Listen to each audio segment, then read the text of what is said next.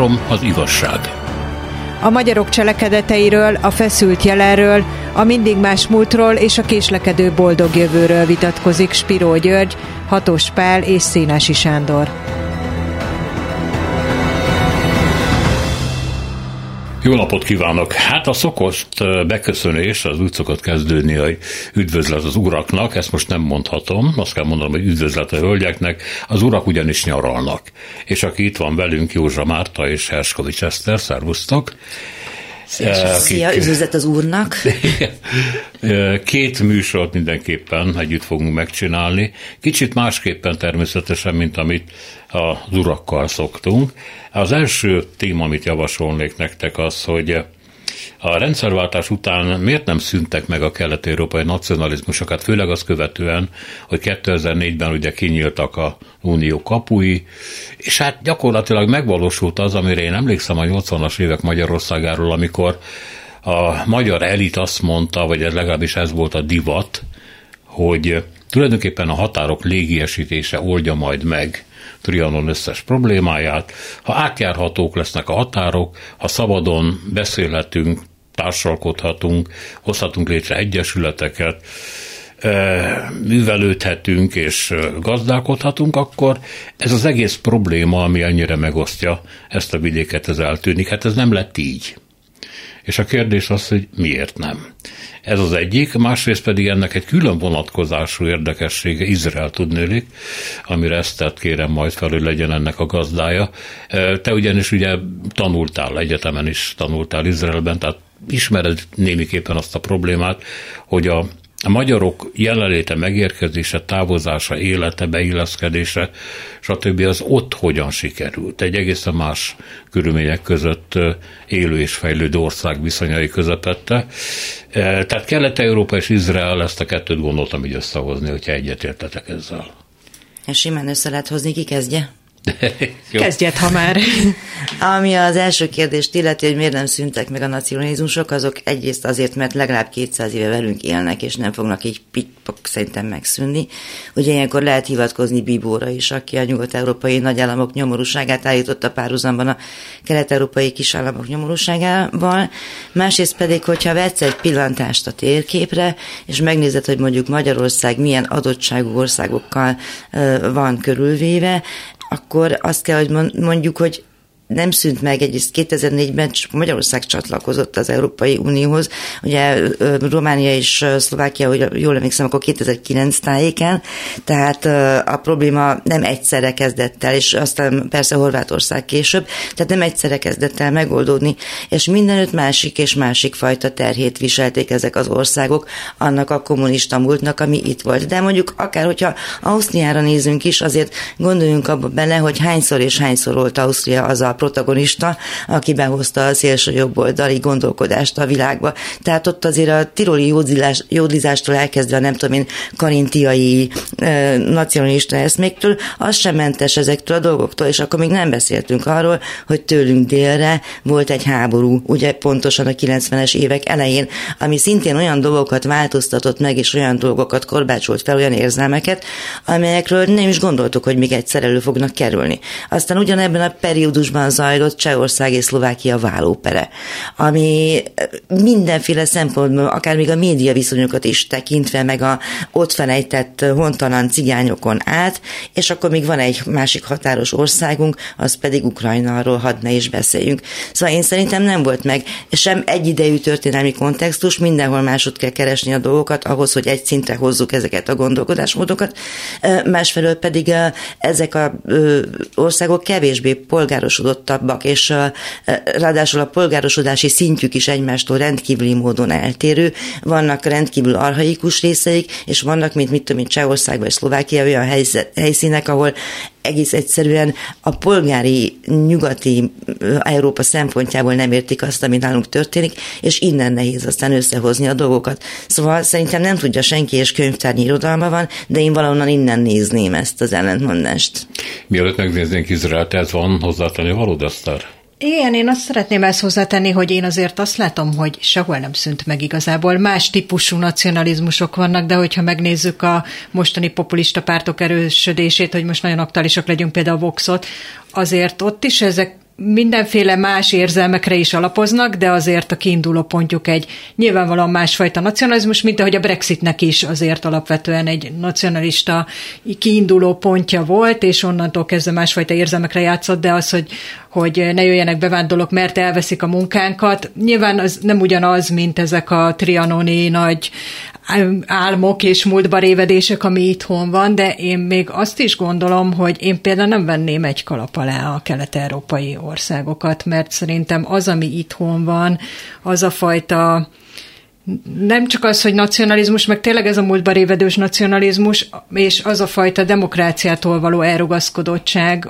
ugye hát azért hibrid rezsimnek hívjuk ezt a mostani rendszert, az szerintem nincs meg máshol, és ugye erről nagyon-nagyon sokat beszélnek, és nagyon nagy irodalma van, hogy miért nincs meg. Nincs megfejtés, tehát a Kádár korszaktól, meg a legvidámabb baraktól kezdve a gazdaság szerkezetén keresztül mindenféle magyarázatok vannak rá, de nyilván valahol az összes ilyesminek az az össze, na, szóval, hogy a kombinációja, de, de azért azt gondolom, hogy, hogy még Kelet-Európán belül is el lehet különíteni a magyarországi nacionalizmust. És akkor nyilván vannak ezek a történelmi eredetek, amikről Márti beszél, de hogy nálunk szerintem ez még attól is egy kicsit eltér. Márti, tényleg vannak a, a nacionalista demokráciák, és van a demokrácia nélküli nacionalizmus, ami hungarikunként üti föl itt a fejét? Ez azért nehéz kérdés, mert hogy azért a környéken is vannak magyar enklávék és számos magyar lakosság.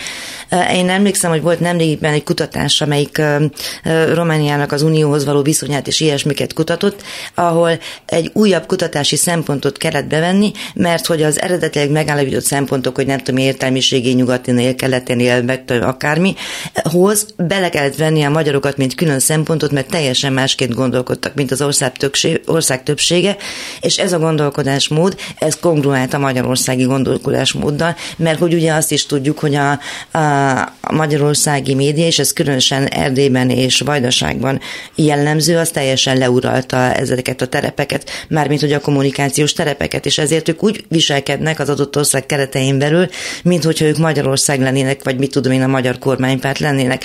Úgyhogy eh, ez ebből a szempontból nehéz ügy, de ugye megbeszéltük, hogy nem politizálunk a műsorban, de most volt ez a, hogy Orbán Viktor azt mondta tusványosan, hogy nagyon ironikusan, hogy amíg óta ő miniszterelnök, azóta 20 román miniszterelnök volt.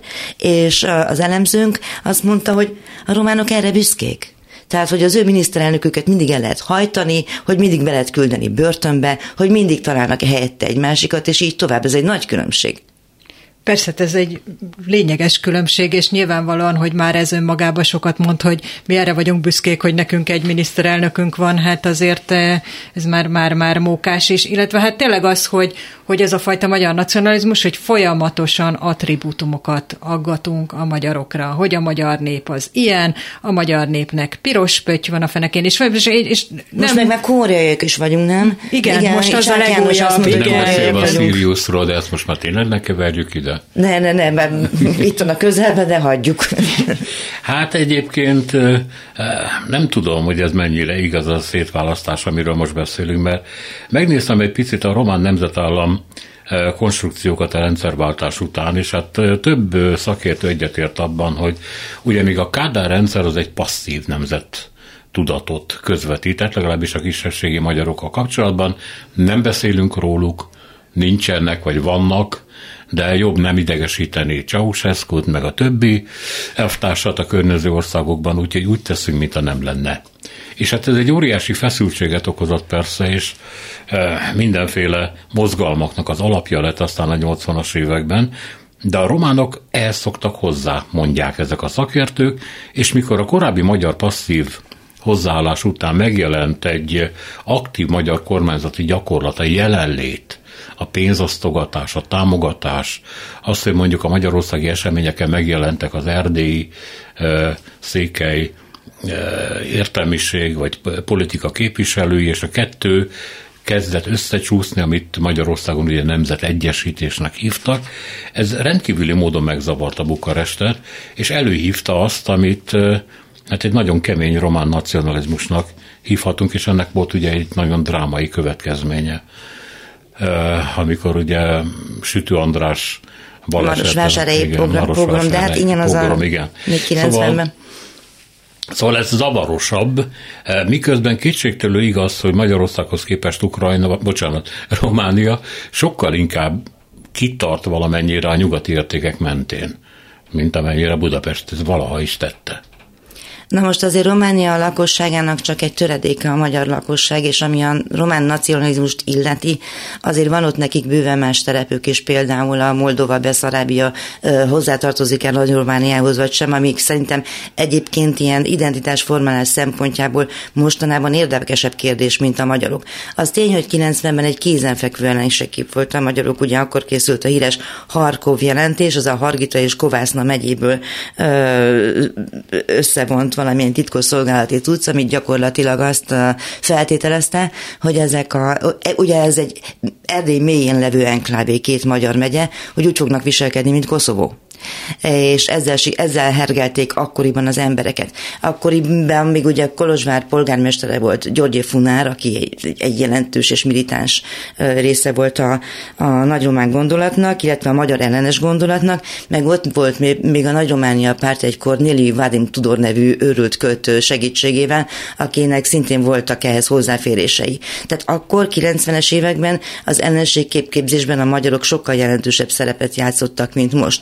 Most inkább uh, uh, valamilyen úton, módon a, a az RMDS, tehát a magyar kormányon levő, vagy azt hiszem most éppen már nincs kormányon magyar párt, de gyakran kormányon levő magyar párt igyekszik exportálni az ilyenfajta Orbáni gondolatokat, mint a nem tudom én a LMBTQ gyűlölet, meg a gender őrület, meg bármi egyéb, ők ezt próbálják képviselni, de van ott körülöttük elég bolond, aki mást is csinál, tehát mit tudom én, a, a 10%-on levő, és azt jósolják, hogy 25%-on lesz a következő választáson AUR nevű szélső jobboldali párt, annak aztán tényleg tényleg egyrészt a programja megegyezik a magyarországi kormánypárttal, csak egyetlen kivétele, hogy ki a magyarokkal.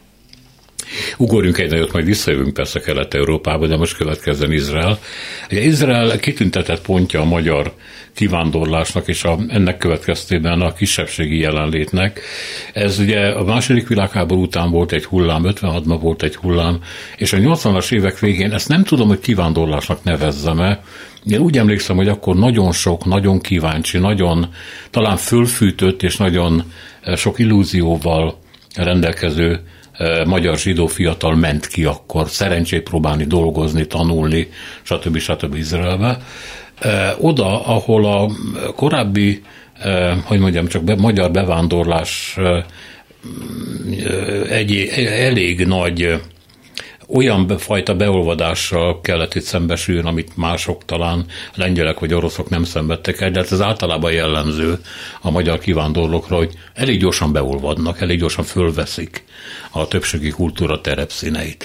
Ez hogy volt Izraelben, amikor te ott tanultál, mit láttál ebből?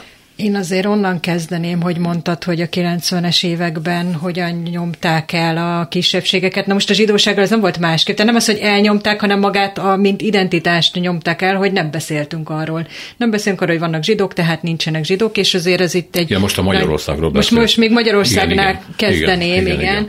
Hogy, hogy ezzel, hogy, hogy, a, hogy egy olyan nemzedék ment ki akkor, akik azért alapvetően úgy nőttek fel, hogy, hogy a zsidóságról nem beszélünk. Voltak, tehát hogy én ugye 90-es években voltam mondjuk tinédzser, és 95-ben mentem ki Izraelbe, és addig az volt a tapasztalatom, hogy meg lehetett találni akkor már ezeket a, főleg hát mondjuk 90-es években már, már végképp, mert akkor már voltak mindenféle ifjúsági mozgalmak, de még előtte is meg lehetett találni mindenféle kapcsolódási pontokat, voltak hittanórák, zsinagógák működtek, de azért alapvetően nem volt tilos, meg nem volt veszélyes, meg tehát nem egy ilyen, nem akarom itt túl misztifikálni, csak egész egyszerűen arról volt szó, hogy amit már említette a kisebbségek kapcsán is, hogy erről nem beszélünk, ilyen nincs, zsidóság nem létezik, hanem mindenki szépen magyar és, és ennyi.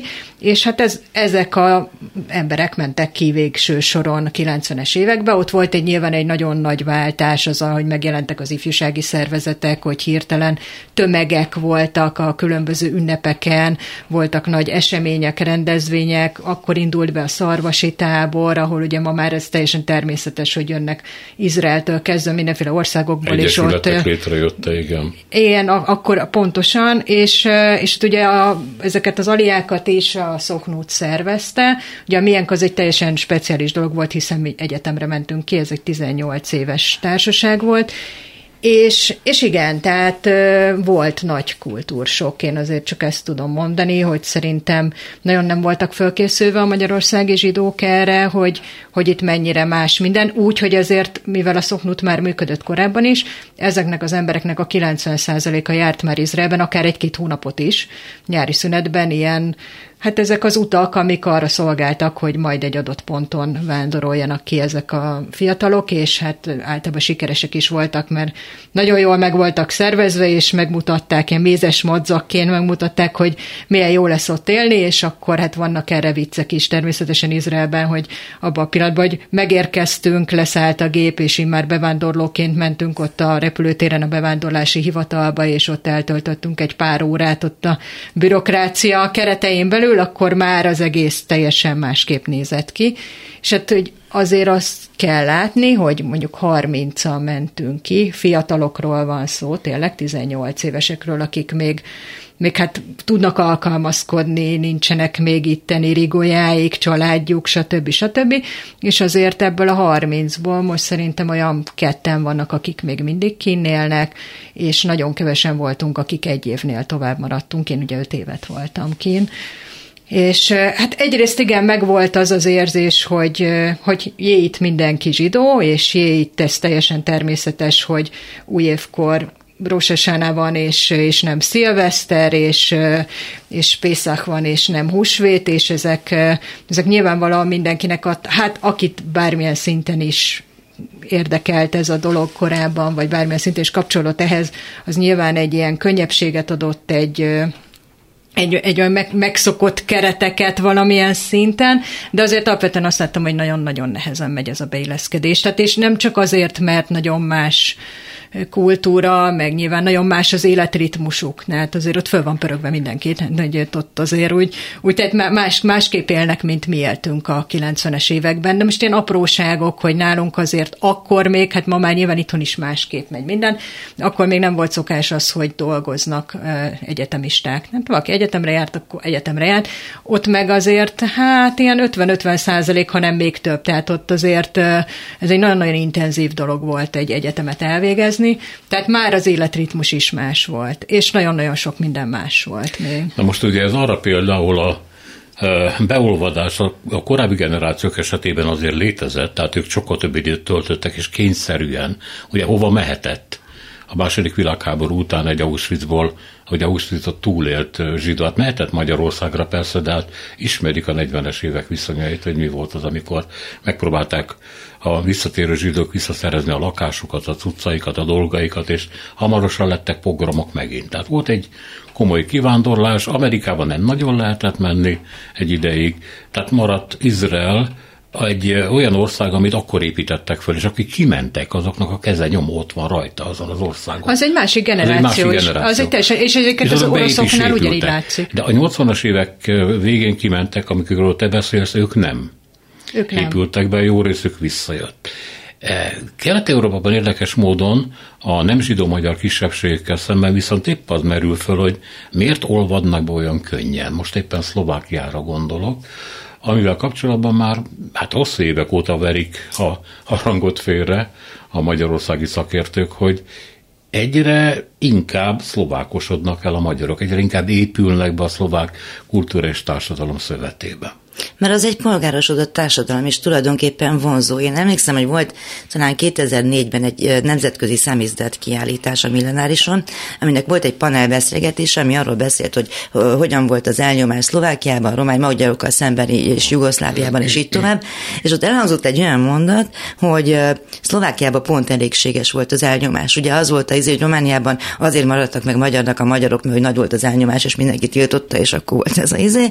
Jugoszláviában pedig az volt, hogy hát mindent szabad volt csinálni, ami persze nem volt teljesen igaz, ezért a magyarok nem tartották fontosnak, hogy magyarnak maradjanak, és elhangzott egy ilyen mondat egy politológus szájába, hogy Szlovákiában pont elégséges volt az elnyomás. De hát ez nyilván a számok kérdése is, tehát azért nem mindegy, hogy mekkora csapatról beszélünk, meg hogy azért ők mégiscsak Csehszlovákia gyermekei, akik tulajdonképpen az osztrák-magyar monarchia, mondjuk Csehország például leggazdagabb része volt nekem, a felvidéki barátaim jó része, mit tudom, Prágába járt egyetemre, és így tovább. Tehát nekik ez így nem téma. A nyelvet művelik, és tudom én, műfordítanak, és így tovább, de az így nem érdekes ebből a szempontból. Hát kicsit hasonlít, igen, Jugoszláviára történet. Én Ahol megváltozott aztán azóta persze teljesen. Megváltozott, de én emlékszem, hogy 80-as évek végén Szabadkára mentünk, volt akkor egy nagyon híres szerb rendező, aki ott rendezett, sajnos elfelejtettem a nevét, de tényleg nagyon. A Coriolanus állította a színre, és akkor lementünk a Kossuth Rádiótól egy csapattal megnézni, és ahogy mentünk a, az utcán, itt kikiabáltak a gyerekek az ablakból, maguk maguk magyarok? Maguk magyarból jönnek? És ez olyan fura, elidegenítő mondtom mondták, hogy ők nem. Megyek a mert magyarokhoz. Tehát, hogyha átmentek Szegedre, akkor azt mondták, hogy megyek a magyarokhoz. Igen, mert ők jugoszlávnak tartották magukat, és ez föloldotta egyébként a kisebbségi gátlásokat. Egyenlők vagyunk. Mindannyian jugoszlávok vagyunk. A magyarokban ezért Jugoszlávia szétmenése nagyobb törést okozott, mert vissza kellett menni egy kisebbségi magyar létbe.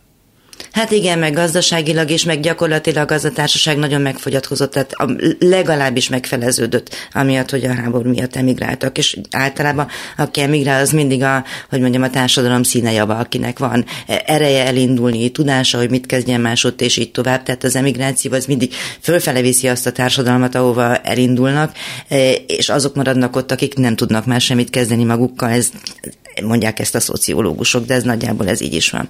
Eszter? Hát a mostani emigrációnál pont az látszik, hogy, hogy például a szakmunkások és a diplomások, tehát ez a két réteg, akik nagyon mennek ki, de én azt gondolom... Amit Izraelbe? Nem csak Izraelben, hanem általában, ja. akik kivándorolnak, de azt gondolom, most nem nagyon ismerek olyat egyébként, aki nem régiben ment ki de azt gondolom, hogy ha megnézzük például Nyugat-Európába kivándorolt fiatalokat, akár személyes tapasztalatból, akár felmérésekből, amik most azt mutatják, hogy egyébként a háromnegyedük nagyon meg van elégedve a kivándoró embereknek, akik egyébként átlagban 40 év alattiak, és nagyon meg vannak elégedve az új országukkal, legyen az Amerika, vagy Németország, vagy Ausztria, ugye ezek a népszerű célpontok, és azt gondolom, hogy Izraelbe is most már azért ez változhatott. Tehát mi a 90-es években tényleg egy nagyon-nagyon különböző kultúrából jöttünk ahhoz képest. Az, az, ami ott volt, az egy egyvelege volt egyfajta közel-keleti és nyugat-európai kultúrának, és ez, ez így sok volt szerintem akkor.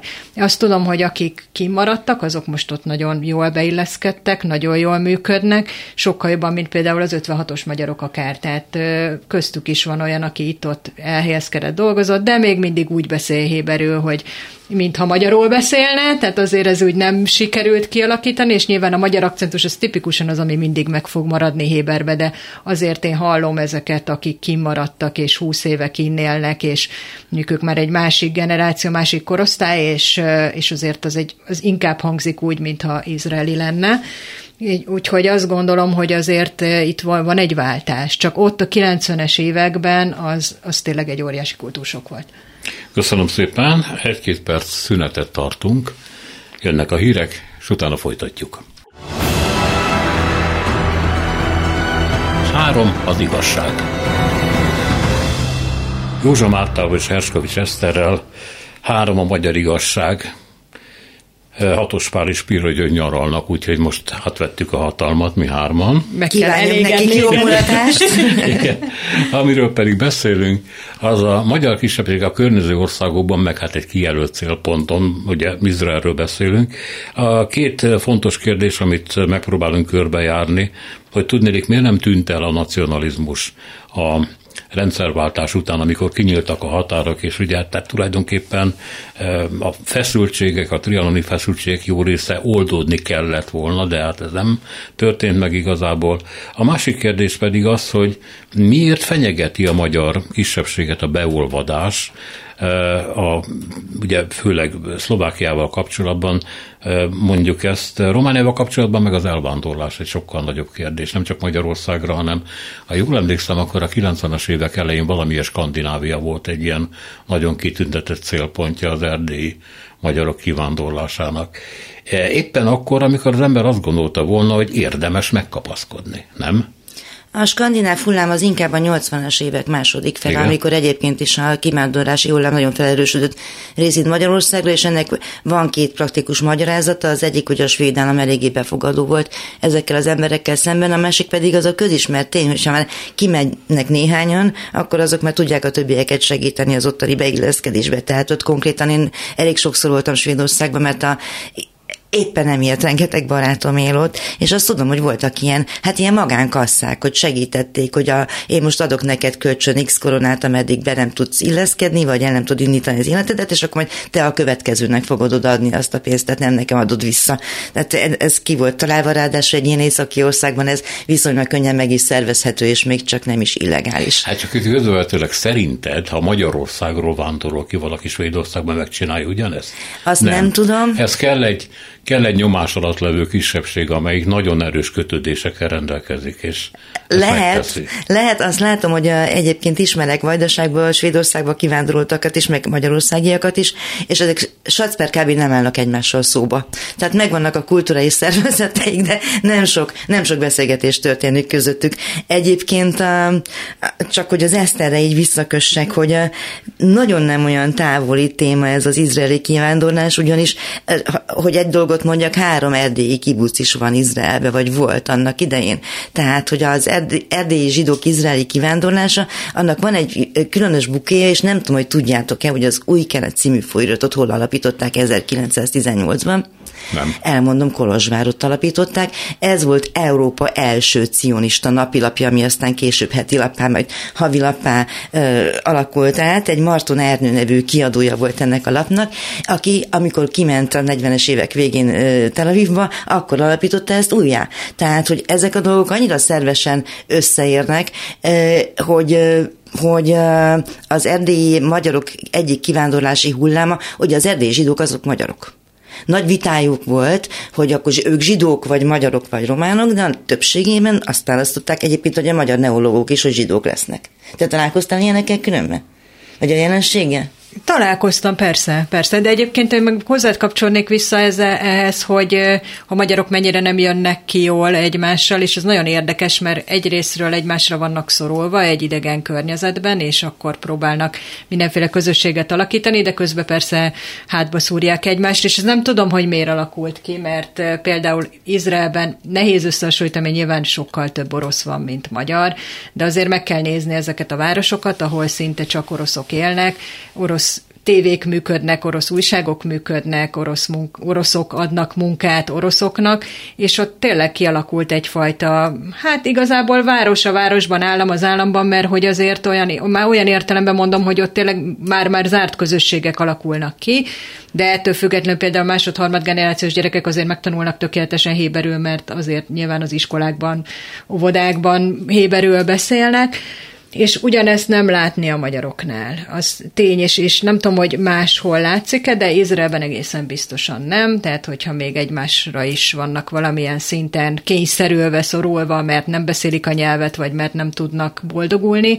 akkor is az látszik, hogy nincs meg ez a fajta szolidaritás közösség, de hát ugye ez messzire vezet, mert erről szoktunk nagyon sokat beszélni a belpolitika kapcsán is, hogy nincs meg a magyarokban, és hát akkor ugye már Romániára nézünk, ha már egy kicsit politizálunk mégis, hogy ott hogy nézett ki egy tanár sztrájk, és nálunk hogy néz ki egy tanár sztrájk, akkor látjuk, hogy azért ez minden szinten megjelenik.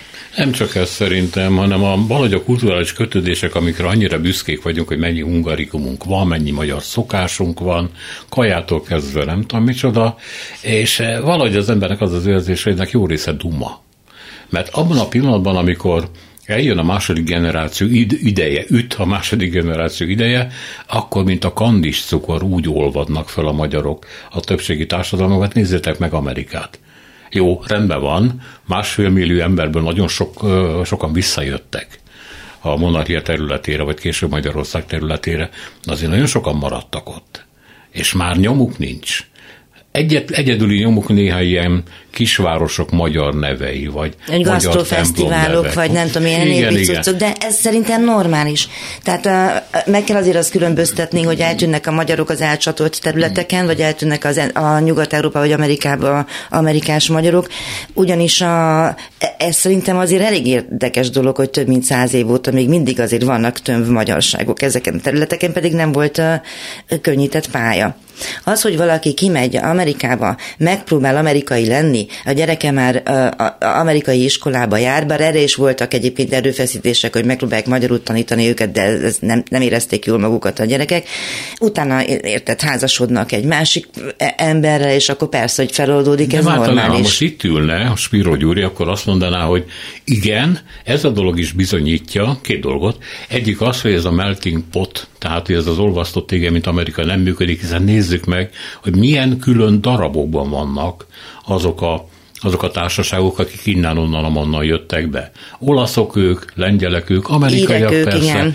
de tartják azt de az hát identitást, amit a magyarok beszél. nem. Amit a magyarok nem. De mindenki angolul beszél, a magyarok is tartják valamilyen szinten, cserkésztáborok Kaliforniában. A mai napig vannak, és így tovább, és tényleg töltött káposztafőző fesztiválok is vannak. Ez a magyarság. Én most nagyon elkanyarodnék Igen. ettől, csak kis kitérő. Nem, mi kanyarodtunk el nagyon, gyere vissza. de, de én még ennél is jobban el fogok kanyarodni, mert ugye kínaiakról gondoltam beszélni, mert hogy csak hogy nagyon jól illusztrálja azt, hogy a különböző generációk különböző céllal mennek el egy teljesen más kultúrába, és teljesen másképp illeszkednek be, hogy én egyszer beszélgettem itt a Szabadapályában egy kutatóval, aki az itteni kínai bevándorlást kutatja, és az nagyon-nagyon érdekes tapasztalat volt, hogy mi ugye azt gondoljuk a kínai bevándorlókról, hogy élnek, hát ha nem is gettokba, de ilyen szűk zárt közösségekben, és a Józsefvárosi piactól a különböző kínai éttermekig és piacokon át terjed az ő munkásságuk, és valójában van egy ilyen generáció, akik tényleg zárkózottak, korlátozottan megtanultak magyarul, de valójában nem sikerült ez a feloldódás, beilleszkedés, és akkor van a következő generáció, akik már azért jönnek ide, és akik most itt van vannak. Köztük egyébként ezek a kötvényesek is, de ez most teljesen lényegtelen.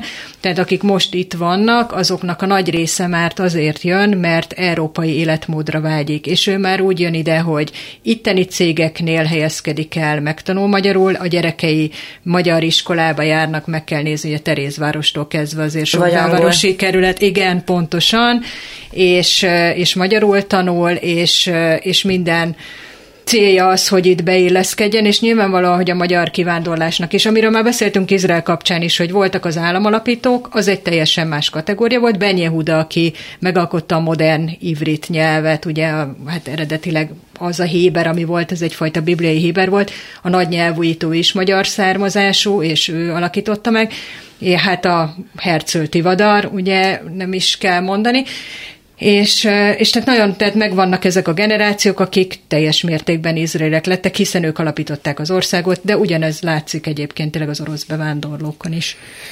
Csak eszembe jut közben, ahogy mondtad, hogy, a, hogy az ázsiai második hullám a, a kisebbik fiamnak a iskolájában, hát még általános iskolás volt, tehát ez nem ma történt, egy karácsony felé közeledve egy ilyen Golgota-szerű játékot adtak elő, amiben Szűz Mária szerepét egy vietnami kislány alakította zseniálisan. Meg kell mondanom, zseniálisan.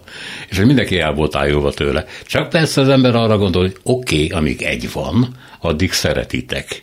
De ha már négy vietnami játszik a darabban, akkor már ugye kezdődnek a problémák. De hát ez így van mindenhol. Jó, hát az én barna bőrű és félig izraeli gyerekem is játszott már karácsonyi darabban, és az ugyanilyen mókásan hatott szerintem. Annak ellenére, hogy? Annak hát, ellenére, hogy élnek, egy, igen, itt él, magyar, magyar az anyanyelve, pontosan. Igen. Visszaugornék még a beszélgetés utolsó egyharmadára arra, hogy, hogy mi van a nacionalizmusokkal, amik nem számolódtak föl, nem tűntek el. Ugye a legdurvább formájában mindig azt szoktunk hozzá, hogy a, a foci meccseken tűnik ez elő, mintha valamilyen mérges kifakadása lenne ennek az egész betegségnek, amit nacionalizmusnak hívunk. És sokan mondják ezzel kapcsolatban, hogy azért is nem tűnik el, mert bár már te beszéltél arról, hogy nagyon különféle kulturális vagy civilizációs szintek vannak Kelet-Európában, azért ezek a társadalmak egy csomó dologban nagyon hasonlítanak egymásra, például a gazdasági tevékenységben ugyanazt állítják elő, ugyanazt akarják eladni, ugyanabban érdekeltek, és körülbelül ez mondjuk a szlovákok és a magyarokra különösen ki van mutatva, ma bocsánat, hogy mennyire egyformák hogy mennyire egy lényegűek igazából.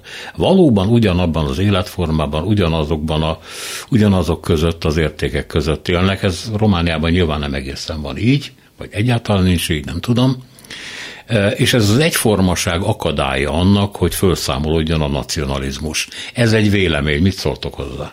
Nekem a kürtös kalács háború jut eszembe, mert hogy Románia és Szlovákia is szeretné ilyen nemzeti eledelként bemutatni, és a múltkor olvastam valamilyen történeti, vagy hát nem tudom, ilyen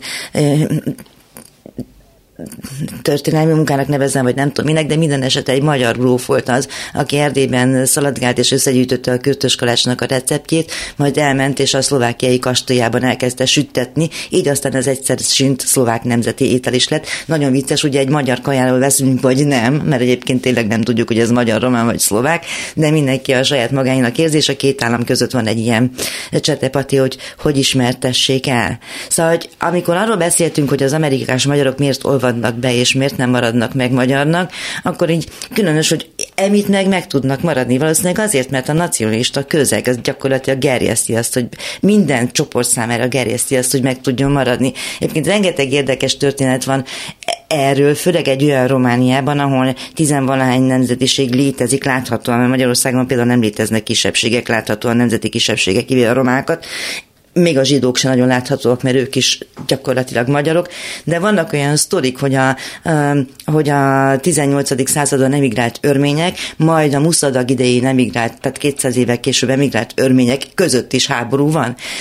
Úgyhogy ezek a, ezek a sok-sok kisebbségi közeg egyrészt segíti a, a megtartásukat valamennyire, másrészt pedig segít fenntartani a konfliktusokat is. Ezeket a dolgokat egyébként a házasságok és az iskolák szokták megoldani, de hosszú időn át. Hát igen, ugye az egyformaság azért probléma ebben, az idő, ebben a történetben, ezt elfelejtettem hozzátenni, mert egymás riválasai egymás riválisai. Hát persze, igen. igen. Ennek következően ugyanazzal házalnak lehet mondani. Európában és Kelet-Európában. Hát a törökök is ezért kergették ki az örményeket, mert ugyanaz volt a mesterségük. De ez Vagy az arabok nekem... ezért zavarták ki, ugye, e, sokszor Ibériából a zsidókat, mert ugyanúgy aranyjal ezüsttel kereskedik mindegyik fél, és hát amelyiknek fegyver volt a kezében, meg a hatalom, az övé volt. Hát az érvényesítette. Azok a szegény zsidók is oda pottyantak ide a Balkán, ugyanabba a csöbörbe, vödörbe. De egyébként ez tényleg érdekes, mert Izraelben is nagyon sokszor szokták mondani, hogy a zsidók, főleg a keleti zsidók, de hát akik ott szocializálódtak Izraelben, egy közel-keleti környezetben, azok a zsidók is sokkal közelebb állnak a palesztinokhoz. Egyébként felfogásban, életmódban, életritmusban, az ételekben, tehát ott ugye a kürtős kalácshoz hasonlóan az megy, hogy ki a falafel, tehát nagyjából hasonló történetek vannak, és hát mégsem sikerül ugye ott megegyezni, de egyébként én Izraelben tapasztaltam meg először ezeket, hogy hogyan rivalizálnak teljesen hasonló csoport csoportok egymással. Szerintem ez nagyon-nagyon sokat változott a 90-es évek óta, de én amikor oda mentem, ott volt askenázi, volt askenázi a keletiek, a keletieken belül, ki a szefárd, ki a keleti, ki, mind, mindenféle szembenállás volt, és akkor ugye jöttek az etióp zsidók, ami megint egy teljesen külön rétege ennek az egész történetnek, úgyhogy igen, ez, ez egy létező dolog ott is, szerintem most már sokkal kevésbé, meg nyilván volt már perzsa származású államelnök, van egy nagyon-nagyon ismert család, akik eh, énekesek, művészek, sok generációra visszamenőleg ők is perzsa származásúak és ünnepelt művészek egyébként az országban, tehát hogy ezek már nagyon elfogadottá, meg teljesen más szintűvé váltak, mint régen, de hát én ott a 90-es években azért nagyon meglepődtem ezen, hogy ilyen van. De Izrael mégsem tűnik egy atomizálódott társadalomnak. És természetesen ebben benne vannak a háborúk, amiket kénytelen volt a fönnmaradásért vívni, vagy a veszélyhelyzet. E, most éppen egyébként más kihívásokkal küzdik, mondjuk itt egy magyar kihívásokkal küzdik Izrael. Tudnék a demokrácia megmaradásának a a reményével vagy a reménytelenségével, amiből meglátjuk, hogy mi lesz, de hát legyen neked igazat, hogy a tüntetések megmutatták, mekkora különbség van Budapest és Tel Aviv között. Hát ezt nem így. mondom, de legyen így legyen egyébként, így, tényleg, igen, mert ez igen. egy nagyon-nagyon új helyzet, ahogy te is mondod és, és valóban folyamatosan Magyarországhoz hasonlítják a, a törvényt is, illetve nemrég beszélgettem a sógornőmmel, akit soha nem érdekelt igazából a magyar politika, most ő is elkezdett engem kérdezgetni arról, hogy hogy megy itt a médiaszabályozás, hogy, hogy megy itt az igazságügyi reform, mert folyamatosan ezt súlykolják ott is, hát nem kell súlykolni, hiszen egyértelmű a párhuzam, hogy folyamatosan ezt mondják kint is, illetve alapítványok is erre építenek, hogy hát ez a magyar rendszer sajnos, ami nálunk meg fog valósulni. Márti? Mármint, hogy a demokrácia, hogy antidemokrácia exportot hova tudjuk elküldeni? Hát Azt már mondtam, hogy a, hogy a határon túli magyarok ö, részére dráma ilyen. Számomra most a legérdekesebb egyébként Vajdaság, ahol konkrétan most éppen a Magyar Narancsban volt nemrégiben egy cikk, hogy azon az alapon tiltottak be egyszerre öt szerzőt, akinek már szerződése volt a kiadóval, és így tovább, és nem, nem egy, tehát ismert Magyarországon is publikáló szerzőkről beszélünk, és Magyarországon élőkről, hogy ők az árulók, akik elmentek, és nem és milyen alapon közölének otthon. Nekik ugye az volt az elgondolásuk, hogy igen, megpróbálnak vajdaságiak is maradni, és azt a tudást, transfert, amelyet ők tudnak nyújtani, meg az ő szép irodalmi elismertségüket, az bevinni oda. Ez képest egy egyszemélyi döntéssel gyakorlatilag az ottani Demeter Szilárd, vagy a Demeter Szilárdnak a tulajdonképpen valaki, hát mindenképpen elvtársa, ezt így megtiltotta, és azt látom, főleg a, ugye én nagyon régóta járok oda, legalább 25 25 éve, hogy amióta mindenki a Kossuth Rádiót hallgatja, azóta teljesen megváltoztak a beszélgetések, és még a tekintetben is természetesen nyilván megvan ott is az a buborék, amelyik nem ilyen. De még a tekintetben is, hogy ez a közösség rendkívül sokat tanult Jugoszláviától, és ezzel alatt azt értem, hogy, hogy a könyveik másként néztek ki, mert nem tudom a zágrábi könyvtervezőktől tanultak valamit elkészíteni. Más volt a folyóirat kultúra például. Nagyon más volt a színházi kultúra, hogy Romániában is egyébként Erdély tévésbe csúszott a, a román színházi hatás, ami azért elég híres dolog, és így tovább. Nagyon nyitottak voltak a nyugati kultúrára, ugye mindenki onnan hozta a Szabadkáról a nyugati hanglemezeket, amelyekhez uh-huh. Magyarországon nem lehetett így hozzányúlni. Van, így van. És a, ezek, a farmerrel együtt. A farmerrel együtt, így van, és ezek ezek egészen radikálisan kezdtek elmúlni egy csomó helyszínen, és egy csomó emblematikus helyszínen. Nem azt mondom, hogy nincsenek már meg, de gyakorlatilag ez a fajta antidemok, illiberális export, ez tényleg működik. Hát azt szokták mondani, hogy tulajdonképpen a, az, a, az a kultúra, lesz sikeres, és örökíti át magát generációról generációra, amelyik tele van vonzó lehetőségekkel, és megoldásokkal, és tehát az amerikai tömegkultúrára szoktak hivatkozni, a második világháború után letarolt a világot. Nagyon egyszerű dolgokkal, tehát a filmekkel, a jeans a Coca-Colával, meg a nem tudom még micsodákkal, ami egy amerikanizmusnak számított, de a tömegkultúrát megalapozta, és hát kifejlesztett ilyen hát illúziókon alapuló, és aztán később persze széttöredező Amerika képet, ez egyébként egy olyan társadalomnak a képe volt a világban, amelyikről azt mondjuk, hogy hát ez a melting pot kultúra, vagy kísérlet, vagy sikerült, vagy nem sikerült. És hát gondolom a magyar, a szerb, a román kultúrának is az a kihívás, hogy mennyire korszerű, mennyire vonzó, mennyire ad hozzá a hétköznapi kultúrához, civilizációhoz. És nem tudom, hogy a magyar, ha most maradunk tényleg a saját köreiken belül, akkor ezekben az országokban, ezekben az államokban mit tud magának adni pluszt? De hm? pont innen indultunk ki, hogy ez az arheizáló, korszerűtlen, ugye, hogy te is mondtad, hogy itt a korszerűség a nagy kérdés, hogy ez szerintem semmit. Tehát, hogy, hogy, hogy biztos, hogy hogy innen is ered az, hogy nincs meg, vagy nem marad meg ez a fajta kulturális összetartozás, mert nyilván vannak olyan dolgok, még én is emlékszem a 90-es évekből, hogy mi volt az, ami hiányzott, mi volt az, ami miatt azt éreztem, hogy de jó magyarnak lenni, de nincs meg egy tényleg egyfajta ilyen koherens, modern, ideológiai massza, vagy nem is tudom, minek nevezzem, ami alapján azt mondhatod, hogy, hogy nekem ezért és ezért, vagy nem is, nem is ideológia, hanem akár tényleg egy ilyen, hogy tömegkultúrát fel tud mutatni. Mi tényleg olyanokat tudunk felmutatni, hogy, hogy Trianon, hogy Piros Pöty, hogy Sirius, De hát ezeket hogyan viszed ki egy másik, sokkal modernebb kultúrába, mert jellemzően ugye nem Kazaksztánba akarnak kivándorolni hát, a magyarok? filmet nem tudsz kivinni, ugye, mert gyakorlatilag az a filmgyártás, ami föl elindult a leg, legutóbbi években, az most hát az egri csillagoknak a sokadik klónozásával van helyettesítve, és sokkal vacakabb annál. Hát az még hajrá, az még egy film volt. Igen, meg hát ugye voltak nekünk, volt, voltak olyan könyveink is, filmeink, és hát könyvek az megint más, de hogy voltak olyan filmeink, amiket ki tudtunk volna vinni, de valóban az van, hogy az elmúlt nagyon sok évben már nincsenek ezek az alkotások, hanem most megmutathatod az aranybullát is. Márti?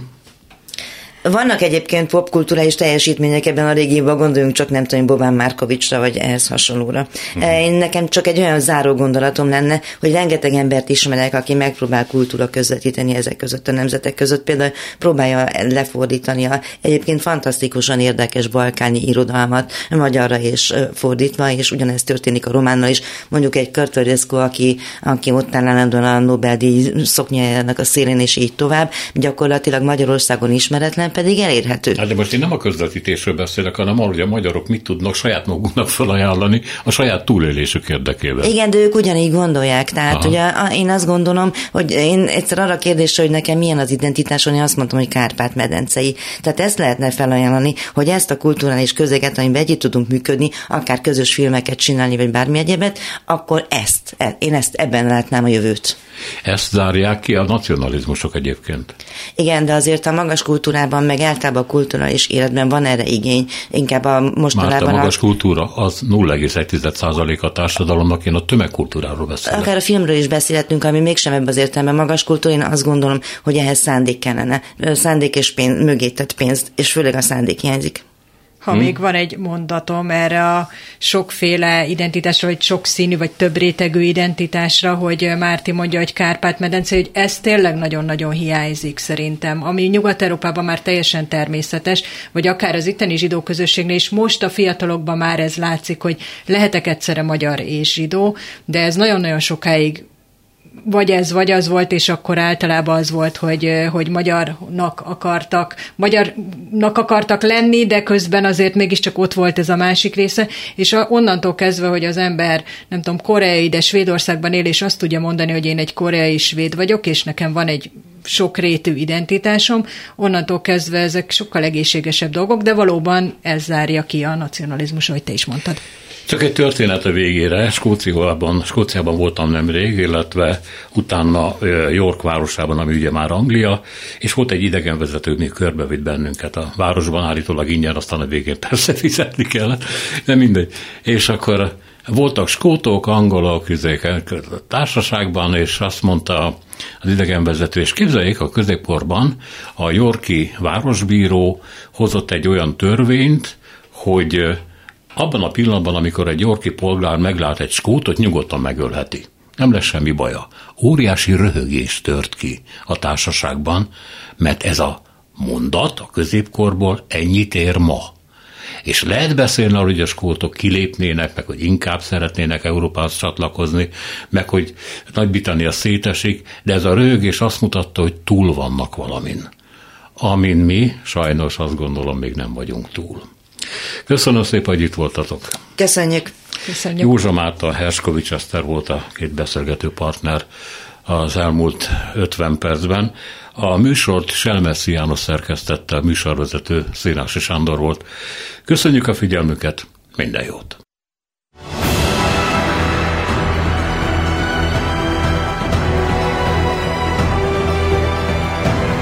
Három az igazság.